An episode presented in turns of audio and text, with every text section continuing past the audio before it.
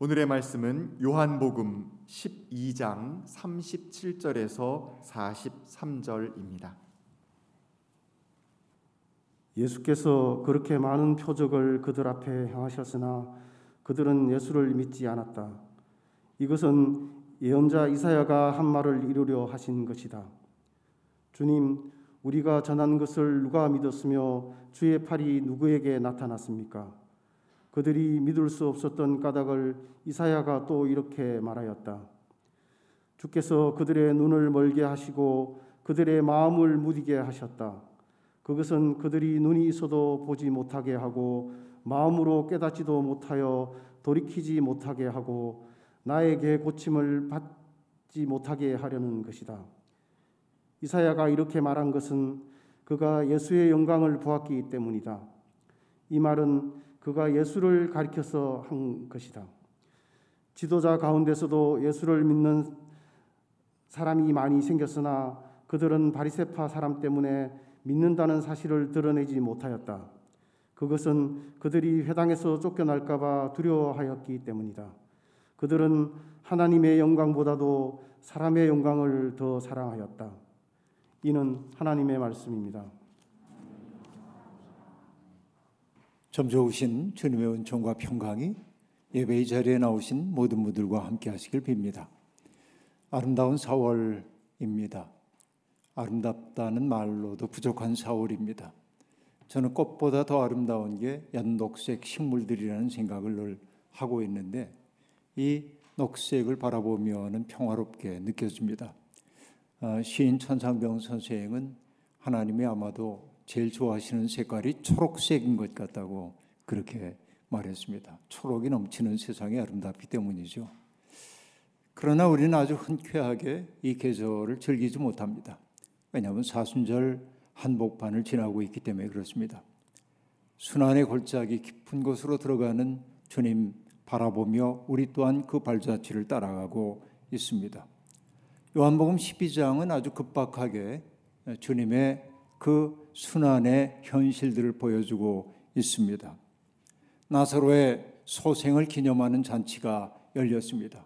물론 그 잔치의 주비는 예수 그리스도였습니다.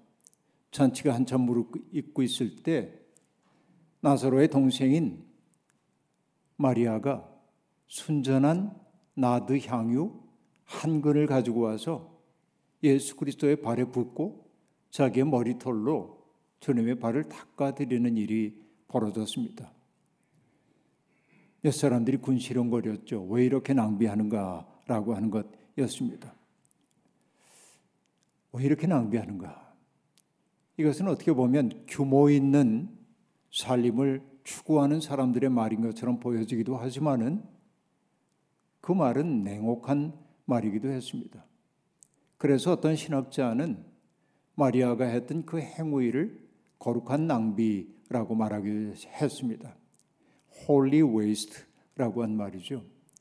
꽤 많은 사람들이 거룩한 낭비라고 하는 말을 사용하고 있습니다. 어떻게 보면 호의호식하며 살 수 있는 그런 모든 조건이 갖춰진 사람들이 가장 가난한 나라에 가서 가장 고통받는 사람들과 함께 살고 있는 것 보면 사람들은 왜 저러지 하는 생각이 듭니다. 낭비처럼 보입니다.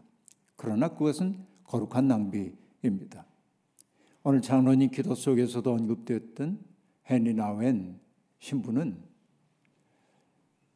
정말 최고의 심리학자이고 신학자이기도 했지만은 그래서 예일 대학에서 가르치는 영성 신학자였지만은 어느 날 캐나다에 있는 토론토에 있는 그 새벽의 집이라고 하는 곳에서 부름을 받았을 때 중증 장애인인 아담 한 사람을 돌보는 일을 위해 자기의 삶을 바칩니다. 어떻게 보면 낭비처럼 보이는 일이었습니다. 그러나 그것은 거룩한 낭비였습니다. 어머니들이 자식들을 사랑하는 것도 과할 정도입니다. 그것은 낭비처럼 보이기도 합니다. 그러나 그것은 거룩한 낭비였습니다. 그것을 통해서 세상이 아름다워집니다. 상처가 낫기도 하는 것이죠. 바로 이것 거룩한 낭비가 일어났습니다. 그런데 여러분 그 어, 사람들은 그 여인 향유를 바친 여인에 대한 뭔가 오해를 가지고 있습니다. 저희 신학교 시절에 시인이신 김남조 선생님을 청해서 특강을 듣는 자리가 있었습니다. 단아한 모습의 김남조 선생님이 앞에 가만히 앉아가지고 조곤조곤 이야기를 나누셨습니다. 그리고 그분이 이런 얘기했습니다. 시인으로서의 나의 꿈이 있다고 한다면 마리아의 마음, 향유를 주님께 바쳤던 그 마리아의 마음 하나를 얻을 수 있다고 한다면 더 바라는 게 없습니다. 내 시의 궁극은 그 마음을 얻기 위한 것입니다. 그렇게 얘기했어요. 그때는 그것이 무슨 뜻인지 몰라서 그런가 보다 하고 넘어가기도 했지만 이제는 그 마음을 알 것 같기도 합니다. 그런데 여러분 많은 기독교인들이 향유를 바쳤던 그 여인을 막달라 마리아라고 바로 동일시하는 경향이 있습니다. 그러나 오늘 본문 요한복음에 보면은 막달라 마리아가 아니라 나사로의 동생 마리아로 되어 있고요. 그리고 마태복음과 마가복음은 그 여인을 그냥 한 여인이라고 얘기했어요. 누구라고 특정하지 않았습니다. 그러나 누가복음에서는 그 한 여인이라는 말을 조금 변화시켜요. 죄인인 한 여인 그렇게 말합니다. 죄인이라고 얘기합니다. 그리고 누가복음 8장에서는 막달라 마리아를 어떻게 얘기하냐면 일곱 귀신 들렸다가 회복된 막달라라 하는 여인 마리아 이렇게 얘기합니다. 그래서 사람들은 누가복음 7장에 나오는 죄, 죄인인 한 여자와 일곱 귀신이 떨어져 나간 막달라 마리아를 동일 인물로 바라보는 경향이 있습니다. 이건 편견입니다. 아마 김남조 선생님도 그런 통념에서 자유롭지 않았습니다. 그래서 그는 막달라 마리아라고 하는 시에서 이렇게 그 여인을 노래하고 있습니다.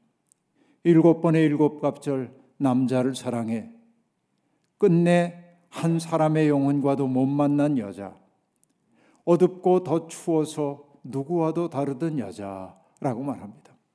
수많은 남자들을 만났지만은 그러나 한 영혼에 당도할 수 없었던 그 쓸쓸함 그것을 마리아가 느꼈을 거라는 것이죠.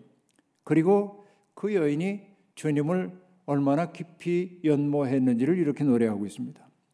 눈물이면은 눈물에 감아 빗은 머리채면은 잘 비벼 적시는 감송 향유면은 아 탕약보다 졸아든 평생의 죄 모든 참회면은 주님의 발에 간절히 한 번만 닿아보게 허락하시올지라고 말합니다. 허락하시올지라고 한 말 속에 담긴 그 쓸쓸한 염원이 절절하기 이를 데 없습니다. 그 여인의 마음을 헤아리지 못하는 사람들이 여인의 행위를 두고 낭비라고 책망했던 것이죠. 어쨌든 그 예수 그리스도의 장례를 준비한 것으로 받아들여진 그 여인의 헌신이 있은 다음에 예수님은 예루살렘에 입성하셨고 어느 날 예수님은 그리스 사람들이 주님을 만나 뵙기를 원한다는 빌립의 전가를 받고 그 유명한 말씀을 하십니다. 미랄 한 알이 땅에 떨어져 썩, 썩으면 많은 열매를 맺지만은 썩지 않으면 한 알 그대로 있을 거라고 얘기를 했고 바로 그게 당신의 운명임을 예고하면서 주님이 마침내 하셨던 말씀은 무엇입니까? 인자가 영광을 받을 때가 되었다라고 말합니다. 요한복음에서 영광의 때라고 하는 것은 하나님으로부터 보냄을 받은 예수 그리스도가 보내신 분에게로 돌아가는 때를 일컫는 말입니다. 돌아가는 때는 곧 죽음의 때이죠. 그러니까 예수 그리스도는 당신의 죽음이 임박했다는 사실을 분명히 알게 되었던 것입니다. 그러나 여러분 죽음은 누구에게도 흔쾌히 받아들일 수 있는 현실은 아닙니다. 주님도 역시 마찬가지였습니다. 주님은 깊은 번민 속에서 조금 흔들렸던 것처럼 느껴지기도 합니다. 저는 그런 예수 그리스도의 인간적 모습이 참 좋습니다. 흔들림조차 없는 확신을 가지고 있는 사람들을 보면 무섭습니다. 젊은 날부터 제 마음을 사로잡았던 오기원 시인의 식구가 있는데 이러한 것입니다. 만물은 흔들리면서 흔들리는 만큼 튼튼한 줄기를 얻고 잎사귀는 흔들림으로 살아있음을 증명한다. 라고 하는 구절로 시작되는데 살아있는 것은 흔들리도록 되어 있어요. 흔들리지 않는 것은 바람에도 흔들리지 않는 것은 고사목밖에 없는 거죠. 주님은 역시 살기를 원했던 생명이기 때문에 죽음 앞에서 조금 번민했습니다. 요한은 주님의 심정이 되어서 그 당시를 이렇게 기록하고 있습니다. 아버지, 이 시간을 벗어나게 하여 주십시오. 하고 말할까? 주님의 마음속에 일고 있는 생각이에요. 아버지, 이 시간을 벗어나게 해 주십시오라고 말할까? 그리고 이어서 얘기합니다. 아니다. 나는 바로 이 일 때문에 이때에 왔다. 아버지, 아버지의 이름을 영광스럽게 드러내십시오. 라고 말합니다. 괴로움의 시간에서 벗어나고 싶어 하는 것이 인지상정입니다. 그러, 하지만 주님은 살고 싶은 그 생각을 떨쳐버리시고 말씀하십니다. 아니다. 여러분, 이것이 신앙의 깊이로 인도하는 문입니다. 아니다. 여러분, 이게 핵심입니다, 신앙에. 나 좋을 대로 하지 않는 것이지요. 신학교에 들어가서 처음 독일어를 공부할 때 영어로 no를 뜻하는 단어가 독일 말로 nine인 걸 알았어요. 두 음절로 되어 있는 nine. 우리 독일어를 가르치는 교수님이 종종 nine 하고 얘기할 때 그게 얼마나 강렬하게 들리든지 우리 신학생들은 그 nine이라고 하는 말을 참 자주 사용을 하곤 했습니다. 그 단어는 왠지 비장하고 단호한 느낌을 느끼게 만들었기 때문에 그렇습니다.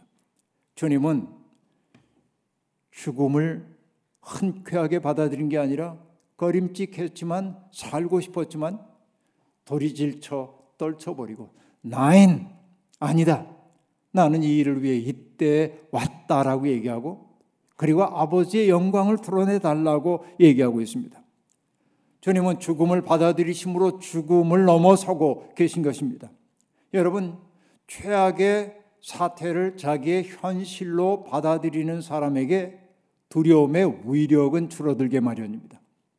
우리가 뭔가 두려움에 사로잡히는 까닭은 뭐냐면 두려움으로부터 자꾸만 달아나려고 하기 때문에 두려움의 힘은 점점 점점 강해지는 거죠.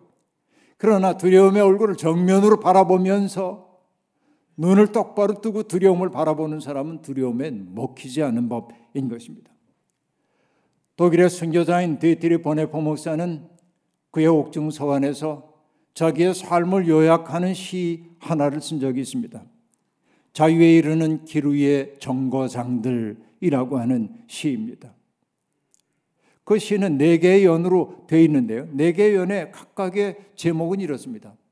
훈련, 행동, 고난, 죽음입니다. 이게 뭘 뜻합니까? 기독교인의 실전을 보여주는 거예요. 예수 그리스도의 삶을 살기 위해 어떻게 훈련받아야 하는지를 보여주고 있고 훈련받은 사람은 행동해야 합니다. 그리스도의 손과 발이 되어서. 그 행동의 결과는 언제나 고난이 될 수밖에 없어요. 고난의 끝에 있는 게 죽음인 거죠. 그런데 그 마지막 연인 죽음에서 보네포는 이렇게 노래하고 있습니다. 어서 오라 영원한 죽음에 이르는 길 위에 있는 최고의 향연이요 죽음이요 덧없는 육신의 성가신 사슬을 끊고 눈먼 영혼의 벽을 허물어라. 이 세상에서 볼 수 없던 것을 마침내 볼 수 있게. 자유요 우리는 오랫동안 훈련하고 행동하고 고난을 겪으면서 그대를 찾아다녔노라. 죽을 지경에 이르러서야 하나님의 얼굴에서 그대 자신을 보노라 라고 말합니다. 진정한 자유라고 하는 게 어디에서 나타납니까? 죽을 지경에 이르고 나니까 하나님의 얼굴에서 비로소 자유가 나타난다는 거예요. 여러분, 버네퍼는 죽음을 가리켜 영원한 자유에 이르는 길 위에 있는 최고의 향연이라고 말하기도 하고 죽음을 가리켜 자유라고 말하기도 합니다. 죽음에 이르러서야 하나님의 얼굴에서 자유를 보았다고 말하고 있습니다. 예수 그리스도의 십자가에 연결된 사람만 할 수 있는 말입니다.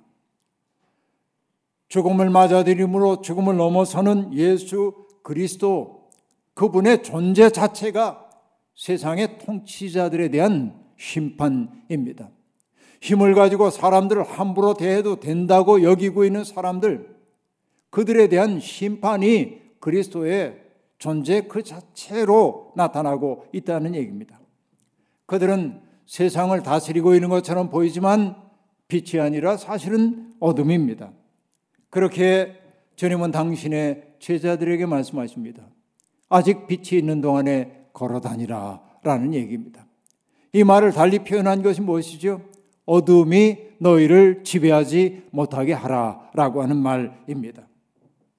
여러분, 자기가 누구에게 속한지를 알고 어디를 향해 가는지를 아는 사람들이 빛의 자녀입니다. 세상이 어둡다고 지레 겁을 먹거나 낙심하거나 포기해서는 안 됩니다. 우리는 빛으로 부름받았지 어둠으로 부름받은 적이 없기 때문에 그렇습니다. 저는 어둠이 너희를 이기지 못하여라. 이 구절을 읽으면서 저 나름대로 이것을 이렇게 풀어 보았습니다. 어스름이 내려다여 지뢰 날개를 접지 말아라. 빛이 없다면 스스로 빛이 되어서라도 갈 길을 가라. 외부의 빛이 가물거린다면 그 빛을 안으로 모시면 된다. 그렇죠? 외부의 빛이 어둡거든 그 빛을 우리 내면을 밝히는 빛으로 받아들이면 되는 것이죠. 오늘 읽은 본문 말씀은 복음의 해설자인 요한의 음성이 도드라집니다. 예수께서 그렇게 많은 표징을 행하셨으나 그들은 예수를 믿지 아니하였다라고 말합니다. 표징을 보는 것과 예수를 믿는 것은 전혀 별개의 문제입니다. 세상에는 표징을 보고도 믿지 못하는 사람들이 태반입니다. 그러나 그 중에는 표징을 보지 않아도 믿는 사람들도 있습니다. 그럼 도대체 표징을 보고도 믿지 않는 까닭은 어디에 있을까요? 그들에게 깨달을 눈이 깨달을 마음이 없고 볼 눈이 없고 들을 귀가 없기 때문에 그렇습니다. 그들이 깨달을 마음과 볼 눈과 들을 귀가 없는 까닭은 뭘까요? 뭔가가 그들을 사로잡고 있기 때문에 그렇습니다. 그 뭔가는 뭘까요? 바로 자기입니다. 고래 심줄보다도 강한 자라고 하는 것이 우리를 온통 사로잡고 있기 때문에 우리는 깨닫지도 못하고 하나님의 현실을 보지도 못하고 하나님의 음성을 듣지도 못하는 것입니다. 우리는 모두 너나 할 것 없습니다. 나의 평안, 나의 안위, 나의 이익, 나의 욕망, 내 가족, 내 나라, 내 직장, 여기에 온통 붙들린 채 살아갑니다. 그것을 세상의 중심에 놓고 살아가는 것이죠. 그러나 그것들을 세상의 중심으로 삼는 사람은 누구라 해도 예수의 중심과 만날 수가 없습니다. 여러분, 당신을 따르겠다고 하는 사람들에게 주님이 요구했던 것이 무엇입니까? 자기를 부인하고 라고 말합니다. 나를 부인해야 한다는 건 뭐예요? 나를 세상의 중심에 놓고 세상을 바라보던 관점을 바꿔야 나를 따를 수 있다고 하는 얘기 아닙니까? 여러분, 이걸 하지 못해 우리의 인생이 누추합니다. 그거 하지 못해서 우리의 삶이 이렇게 매갈이 없는 삶이 되어버리고 말았습니다. 진리가 우리를 자유롭게 한다고 하면서도 정작 진짜 자유를 누지 못하는 까닭은 놓아야 할 것 놓지 못하는 우리의 강구한 습성 때문에 그러합니다. 표징을 보고도 믿지 않는 사람들은 예수님 당시의 사람들만이 아닙니다. 예수를 믿는다고 고백하는 우리라고 다를 바 없습니다. 어쩌면 그들보다 우리가 더 예수의 마음에서 멀어졌는지도 모르겠습니다. 예수님이 우리를 구원한다고 하는 얘기는 그럴싸하게 하지만은 예수 그리스도의 구원 역사의 이야기에 합류할 생각은 없습니다. 거기에 합류하는 순간 불편해지고 거기에 합류하는 순간 내 마음대로 살 수 없기에 사람들은 예수 그리스도를 믿는다고 고백할 뿐 따르는 길은 한사코 거부하고 있는 거죠. 이게 우리들의 전도된 신앙생활입니다. 요한은 지도자들 가운데 예수를 믿는 사람들이 많이 있었지만 바리새파 사람들이 두려워서 자기가 믿는다는 사실을 드러내지 못했다고 이야기하고 있습니다. 그들은 회당에서 쫓겨날까봐 두려웠던 것입니다. 안전에 대한 욕구, 소속에 대한 욕구가 예수를 통해 열리는 하나님 나라에 대한 믿음을 압도하고 있었던 것입니다. 여기에 출교라고 하는 단어는 날출자가 아니에요. 출입구할 때 그 날출자가 아닙니다. 이것은 물리칠 출자인데 거물 흑자 옆에 날 출자가 있는 거예요. 그 출교입니다. 그러니까 내쫓기는 거예요. 출교라고 하는 것은. 영어로는 excommunication이라고 얘기하고 있는데 communication 공동체의 소통을 얘기하죠. 여기에서 바깥으로 내몰리는 것을 얘기합니다. 헬라어로는 아포시나고고스라고 얘기하고 있는데 그러니까 시나고그란 말이 그 속에 담겨 있죠. 시나고그는 회당이란 뜻입니다. 그러니까 회당에서 쫓겨나는 게 출교입니다. 회당은 무엇입니까? 마을마다 있어서 사람들이 하나님의 말씀을 배우고 마을에 중요한 결정을 할 때마다 사람들이 모이는 장소이고 거기에서 쫓겨난다고 하는 것은 뭐예요? 취약해지는 것이고 사람 취급받지 못한다는 거예요. 그러니까 지도자들은 그 출교당할까봐 무서워서 예수를 믿는다는 말을 할 수가 없었다고 얘기하고 있습니다. 여러분, 우리도 그러하지 않습니까? 하나님의 은혜는 저 넓고 깊은 바다와 같다고 찬송가 302장 가사가 노래하고 있습니다. 그 은혜를 체험하려면 어떻게 해야 합니까? 닷줄을 끌러 깊은 데로 가야 합니다. 그러나 우리는 그렇게 못 삽니다. 3절 가사가 이러합니다. 많은 사람이 얕은 물가에서 저 큰 바다 가려다가 찰싹거리는 저 파도 보고 마음 약하여 못 가네. 이렇게 말합니다. 여러분 이게 우리들의 마음 아닙니까? 저 깊은 은혜의 바다에 가려면 닷줄 끌러서 가야 하는데 파도가 무서워서 가지 못하고 있는 것이지요. 오늘 우리의 삶이 이렇지 않은가 봐야 합니다.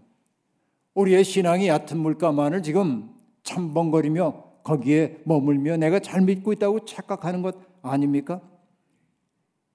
저 깊은 은혜의 바다는 위험한 곳입니다. 그래서 사람들은 위험을 피하고 값싼 것들만 수집하고 있는 것 아닙니까? 이게 바로 값싼 은혜입니다. 앞서서 얘기했던 드리, 드리보네 퍼 목사는 나를 따르라고 하는 책에서 첫머리에 이렇게 얘기합니다. 값싼 은혜는 교회의 숙적이다라고 말합니다. 값싼 은혜는 교회를 세우는 게 아니라 교회를 무너뜨리는 거라고 얘기하고 있어요. 강렬한 얘기입니다. 값싼 은혜란 어떤 것입니까? 그는 값싼 은혜란 말을 여러 형태로 변주를 하고 있는데 맨 먼저 나오는 얘기는 이런 거예요. 값싼 은혜는 투매 상품인 은혜. 이 투매라는 게 뭐예요? 내다 그냥 파는 거니까 덤핑이에요. 투매 상품인 은혜, 헐값에 팔리는 용서, 헐값에 팔리는 위로, 헐값에 팔리는 성찬. 교회 무진장한 저장고에서 무분별한 손으로 거침없이 무한정 쏟아내는 은혜. 대가나 희생을 전혀 요구하지 않는 은혜를 의미한다.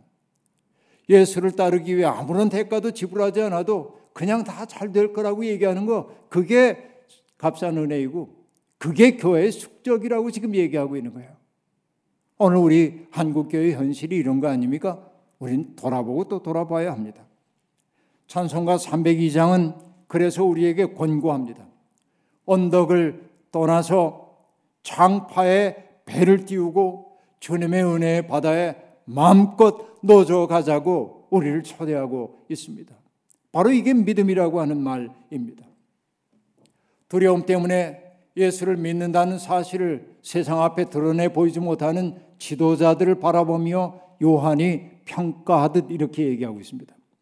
그들은 하나님의 영광보다도 사람의 영광을 더 사랑하였다라고 말합니다. 이게 강렬한 얘기입니다. 사람의 영광이란 말은 지도자라고 하는 자부심 혹은 평판을 일컫는 말일 겁니다. 그들 가운데는 유대교의 최고 의결 기구인 사내들인 공의회 회원도 있었던 것으로 보입니다. 그들은 예수를 믿는다고 고백했다가 그 명예로운 지위를 혹은 그런 평가를 잃어버리게 될까봐 두려워하고 있습니다. 그런데 여러분 이게 간단한 문제가 아닙니다. 영예 혹은 영광, 명예라고 하는 것은 그리스 로마 세계에서 매우 중요한 단어였습니다. 우리가 여러분 그리스 철학과 헬라 사상과 히브리 사상을 구별해 놓기도 하지만은 헬라 문화가 지중해 세계를 전부 장악하고 있었다는 사실을 생각해 봐야 합니다. 그리스 로마 문명은 명예라고 하는 그 말 한마디에 모든 걸 걸고 있었다고 얘기도 과언이 아닙니다. 호메로스의 서사시 일리아스라고 하는 그 책은 고대에 벌어졌던 트로이 전쟁을 다루고 있습니다. 그 장대한 서사시의 첫 문장이 뭡니까? 노래하소서 여신이여 펠레우스의 아들 아킬레우스의 노여움을 이란 말로 시작됩니다. 그러니까 여러분 이 일리아스라고 하는 책을 이해하기 위해 가장 중요한 구절이 아킬레우스의 노여움 혹은 분노입니다. 아킬레우스는 왜 분노했을까요? 이게 그 대서사시의 핵심 내용이라 그런 얘기예요. 여러분 여기서 노래하소서 여신이여라고 말할 때 여신은 시인들에게 영감을 불어넣어 주기도 하고 시인들에게 뭔가 기억해야 할 것을 기억하게 해준다고 사람들이 믿었던 무사 여신을 일컫는 말입니다. 그러니까 지금 시인으로서 이제 대서사시를 얘기하며 그 시를 부르고 있는 것이에요. 그러면 여러분 아킬레우스는 왜 노여워했던 것일까요? 그걸 알아야 합니다. 트로이 전쟁이 시작된 지 9년째 되는 해 어느 날 그리스 연합군 진영에 역병이 돌아와서 많은 사람들이 쓰러집니다. 오늘 우리의 상황하고 비슷한 것이죠. 역병의 원인을 알 수 없었던 사람들은 그 역병의 원인이 어디 있을까라고 궁금해하고 그리고 예언자들을 통해 그 까닭을 알아봅니다. 자초지종은 이러한 것이었습니다. 트로이의 아폴론 사제였던 그리세스라고 하는 사람이 있는데 전쟁에서 패배했던 그 트로이 사람들이 그리스 진영에 많이 포로로 잡혀왔습니다. 근데 그 가운데 크리스에스의 딸인 크리세이스라고 하는 아름다운 여인이 있는데 그 여인을 그리스 군들은 그리스군 총사령관인 아가멤논에게 명예의 선물로 주었습니다. 여러분 이게 고대 악습인 거 어, 전제하고 들으시길 바랍니다. 여자를 명예의 선물로 주는 거. 그러니까 한 사회가 누군가의 공적을 기리기 위해 주는 명예스러운 것들을 바로 명예의 선물이라고 얘기합니다. 교회를 일컫는 말이 에클레시아라고 한 말이 있는데 에클레시아가 부여했던 굉장히 중요한 일 가운데 하나가 교회 아닌 그리스의 에클레시아가 하는 거예요. 어떤 시민에게 명예를 줄까 말까를 결정하는 게 에클레시아의 가장 중요한 일 가운데 하나였습니다. 그러니까 명예의 선물을 받았다는 것은 인정받았다라고 하는 걸 의미합니다. 그런데 크리세스가 아가멤논을 찾아옵니다. 딸을 너무나 사랑했던 아버지가 딸을 좀 풀어달라고 부탁하는 거예요. 그러나 아가멤논이 거절합니다. 싸늘하게.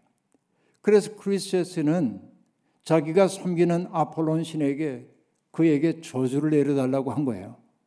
그래서 아폴론이 역병을 그리스군 진영에 내렸다는 겁니다. 그 사실을 알게 된 아킬레우스가 아가멤논을 찾아가서 말합니다. 우리가 이 역병에서 벗어날 수 있는 길은 크리세이스를 아버지에게 돌려주는 일밖에 없다는 거예요. 그래서 아가멤논은 싫었지만 명예의 선물로 받은 것을 빼앗기는 것은 명예를 박탈당해 수치스럽게 되는 것이기 때문에 싫었지만 할 수 없이 명예의 선물을 넘겨주고 맙니다. 화가 난 아가멤논은 나만 치욕당할 수 없지. 그러고 아킬레우스에게 주어졌던 명예의 선물인 브리세이스라고 하는 소녀를 빼앗아 갑니다. 그래서 아킬레우스가 분노한 거예요. 그래서 여러분 아킬레우스는 아킬레우스가 전쟁에 나가지 않게 되자 그리스군은 연전 연패를 거듭하거든요. 사람들이 와가지고 아킬레우스에게 전쟁 나가달라고 부탁하지만 노라고 싸늘하게 얘기합니다. 그리고 그가 전쟁에 나가지 않을 까닭을 이렇게 얘기하고 있습니다. 어떤 자가 그 어떤 자 아가멤논입니다. 어떤 자가 나보다 더 권세가 있다고 하여 자기와 동등한 나를 계급을 얘기하는 게 아니고 시민으로서의 권리 얘기하는 거예요. 자기와 동등한 나를 약탈하고 명예의 선물을 도로 빼앗아 가려고 했기 때문에 나는 분노한다라고 얘기합니다. 여러분 그리스 사회를 로마 사회를 이해하기 위해 이거 알아야 하는 거예요. 여러분 고대 그리스는 올림픽을 많이 하잖아요. 경기를 하잖아요. 레슬링도 하고 전차 경기도 하고 그런단 말이에요. 그런데 승리자들에게 주어지는 것은 무엇입니까? 금은 보화가 아니잖아요. 다만 뭐예요? 월계수 나뭇잎을 엮은 월계관을 주잖아요. 월계관. 아무것도 아닙니다. 그러나 이것을 받는 것을 목숨 걸고 하는 거예요. 명예입니다. 그러니까 그리스 로마 세계는 명예의 세계예요. 그러니까 여러분 사람의 영광을 구한다고 하는 게 그 세계에선 당연한 일입니다. 하지 말아야 될 일이 아닌 거예요. 오히려 추구해야 하는 것이에요. 그러나 예수 그리스도는 그 시대의 사람들에게 전혀 다른 걸 얘기하는 거예요. 사람의 영광 구하지 마. 하나님의 영광 구해야 돼. 여러분 이것은 문화적 습속을 뒤집는 일인 것입니다. 하나님께 인정을 받는 삶, 하나님의 거룩하심과 아름다움을 드러내는 삶이야말로 우리가 추구해야 할 삶이라고 말하고 있는 것입니다. 그러니까 하나님의 영광을 구한다고 하는 것은 자기 세계, 자기 세계의 아주 강고한 가치관을 떨쳐버리고 새로운 질서 속으로 들어감을 의미해요. 예수 믿는다고 하는 것은 그렇게 감동적인 거예요. 그러니까 사람의 영광을 구하지 않고 하나님의 영광 구해야 하는데 여기 지도자라고 하는 사람들은 하나님의 영광보다 사람의 영광에 집착하고 있었다는 것입니다. 여러분, 자아를 넘어 이웃에게 선물이 되는 삶, 그것이 하나님의 영광으로 들어가는 삶이라고 말할 수 있습니다. 오늘 우리는 어떻습니까? 사람의 영광을 구하고 있습니까? 아니면 하나님의 영광을 구하고 있습니까? 사람들의 평가에 연연하고 지내는 것 아닙니까? 하나님이 우리를 보고 고개를 좌우로 흔드는 그것은 내 눈에 보이지 않고 세상 사람들의 고개 젓는 그 모습만이 크게 울리고 있는 것 아닙니까? 우리는 이 질문 앞에 삶으로 응답해야 합니다. 우리 속의 빛이 아주 꺼지기 전에 다시금 그 빛을 일으켜 세워야 합니다. 그리고 우리 속에서 활활 타오르게 해야 합니다. 몇 차례 말씀드렸습니다마는 초는 자기의 몸을 녹여 빛을 발하지만 사람은 고통받는 이웃에 대한 애태움을 통하여 빛을 발하게 마련입니다. 세상에 고통당하는 사람이 나와 무관한 사람이 아니라는 사실을 알고 그의 현실 속에 연대하여 들어가고 그의 어려움을 덜어주려고 하게 될 때 우린 비로소 빛의 자녀라고 말할 수 있고 바로 그런 삶이야말로 사람의 영광을 구하는 삶이 아니라 하나님의 영광을 구하는 삶이고 바로 그 삶이야말로 거룩한 낭비에 합당한 삶이라 말할 수 있겠습니다. 여러분 약자들을 무시하고 함부로 대하는 이들은 어둠에 속한 이들입니다. 우리는 하나님께 영광을 돌리라고 부름받은 사람들입니다. 주님이 앞서 걸어가신 그 순환의 골짜기를 통과하면서 우리의 몸과 마음에 밴 그 어둠의 질서가 벗겨지길 바랍니다. 사람의 영광을 구하느라고 하나님을 망각했던 삶이 이제는 새로워져서 하나님의 영광 구하는 게 너무나 행복해서 우리의 얼굴에 빛이 드러날 수 있는 삶이 되기를 주의 이름으로 축원합니다. 주신 말씀 기억하며 거듭에게도 드리겠습니다. 자비로우신 하나님, 우리는 세상에서 사람들의 칭찬을 구하며 살았습니다. 사람들이 우리를 칭찬하면 우리가 꽤 괜찮은 사람이 된 것처럼 우쭐했고 사람들이 우리를 인정하지 않거나 비난하면 세상이 무너진 듯 고통스러워하기도 했습니다. 그 쳇바퀴 속에 살다 보니 우리는 자유롭지 못했고 외부에 있는 사람들이 우리의 삶을 좌지우지하게 되었습니다. 그래서 우리는 점점 그 굴레 속에 빠져들어가 하나님 망각하며 사는 사람이었습니다. 주님, 요한이 우리에게 말하는 것처럼 사람의 영광을 구하는 삶이 바로 우리들의 삶이 아니었는지 돌아봅니다. 이제는 하나님의 영광을 구하는 새 사람이 되고 싶습니다. 우리와 동행하시고 우리를 이끌어 주옵소서. 예수님의 이름으로 기도하옵나이다. 아멘.